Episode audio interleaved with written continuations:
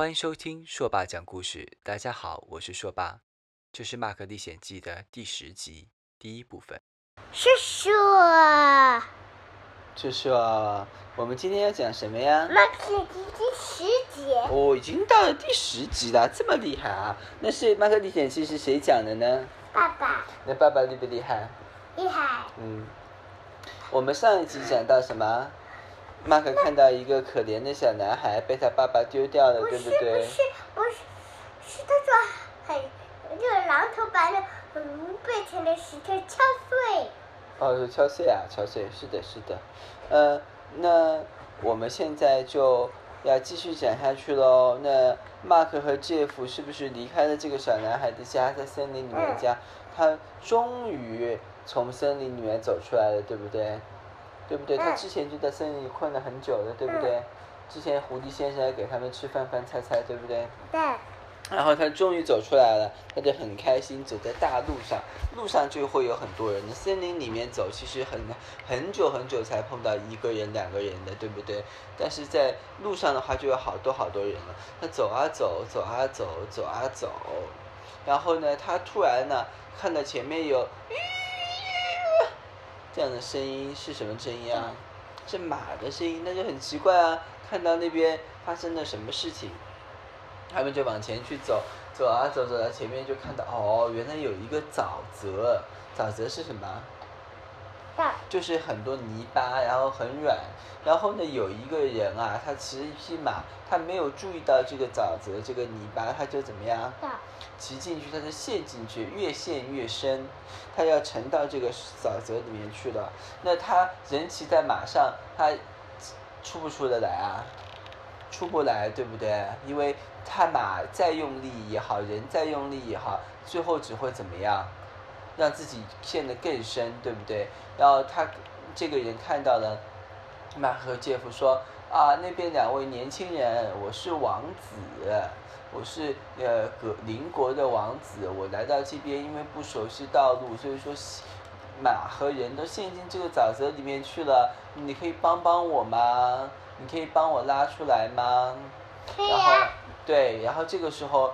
马马克就说：“好，我快帮你，快点，我来拉你。”那杰夫就拦住他说：“你这样做只会把自己也陷进去，那怎么办呢？他们就这样要陷进去，难道我们见死不救吗？”杰夫这个时候他的经验就体现出来，他说：“没有关系，我们可以把一根绳子丢给王子，然后王子呢就把它缠在马怎么办？哦，这你听我说嘛，把它缠在马的龙头上面。”龙头是把马罩住的一个罩子，不是水龙头，呃，罩子。是那个头，这个头吗？龙头，对，龙头是一个马上面有一个罩子把它罩住的，就是这样，后面还有皮带啊什么这些东西，那罩在这个马，拉在马上走，然后把它系紧，打一个好多好多个结，然后就说可以了，然后就用力拉，他们就拉，然后把马整个的拉出来。然后马拉出来了，那王子骑在马身上是不是也出来了？然后呢，虽然马可和杰夫拉拉拉拉累得气喘吁吁，但总算把王子拉出来了。王子说：“谢谢你们。”拉不出来的话，要是好多人来帮忙。呃，拉不出来的话，王子和杰夫那个马就会慢慢慢慢沉下去，就会怎么样啊？死掉了，对不对？然后呢，那个王子。呃，就说谢谢你两个勇敢的年轻人。于是呢，他们就来到一个小河边。王子呢就细心的把自己这个身上的泥巴擦干净，把马也洗干净，又变得焕然一新了。王子就说：“我是跟我的大队人马走丢了，因为我的马太快，所以说我就往前跑，他们还在后面，我们一起去找他们吧。”于是他们就往回走了一会儿，就看到了焦急正在寻找王子的王子的随从的队伍，他们都是跟着王子一起出来的。王子就说：“我这次不小心落到了这个沼泽里面去，还好有这位两位勇敢的年轻人，否则我差点就死掉哦。”这王子的大臣就说：“谢谢你们勇敢的年轻人，这个呃呃你们。”为了感谢你们的帮助，我们要送给你一些钱钱，就送给你他我马可和杰夫二十个金币。然后王子就问马可和杰夫：“你们准备到哪里去啊？”马克就说我要去城堡，我要去干嘛？吃午饭。对哦，马克王子就说啊，那可是很远呢。但是没关系，我们虽然不到那边去，但是我这次呢是要到邻国去向公主提亲。提亲是什么意思？你知道吗？就是求婚，你知道吗？就是说他要跟公主说你你我很喜欢你，你要嫁给我，懂吗？然后呢，他们说那你跟我们一起去吧，方向是差不多的。于是王子就带上了马克和杰夫，他们一起走上了向邻国的道路，走啊走，走啊走，走啊走，走了十天，他们终于到了。这个邻国是非常强大的一个大国，呃，王子来自的那个国家是一个小国，所以说呢，来到邻国，哇，发现好大一个城市啊，金碧辉煌。非常非常的厉害，有很多很多商店啊，卖吃的东西啊，卖玩具啊，卖衣服啊，卖珠宝首饰啊，卖耳环，对不对？这些东西都有的卖。还有还还有什么金银珠宝？什么？金银珠宝。金银珠宝，对，都有的卖的，有很多商店的，对不对？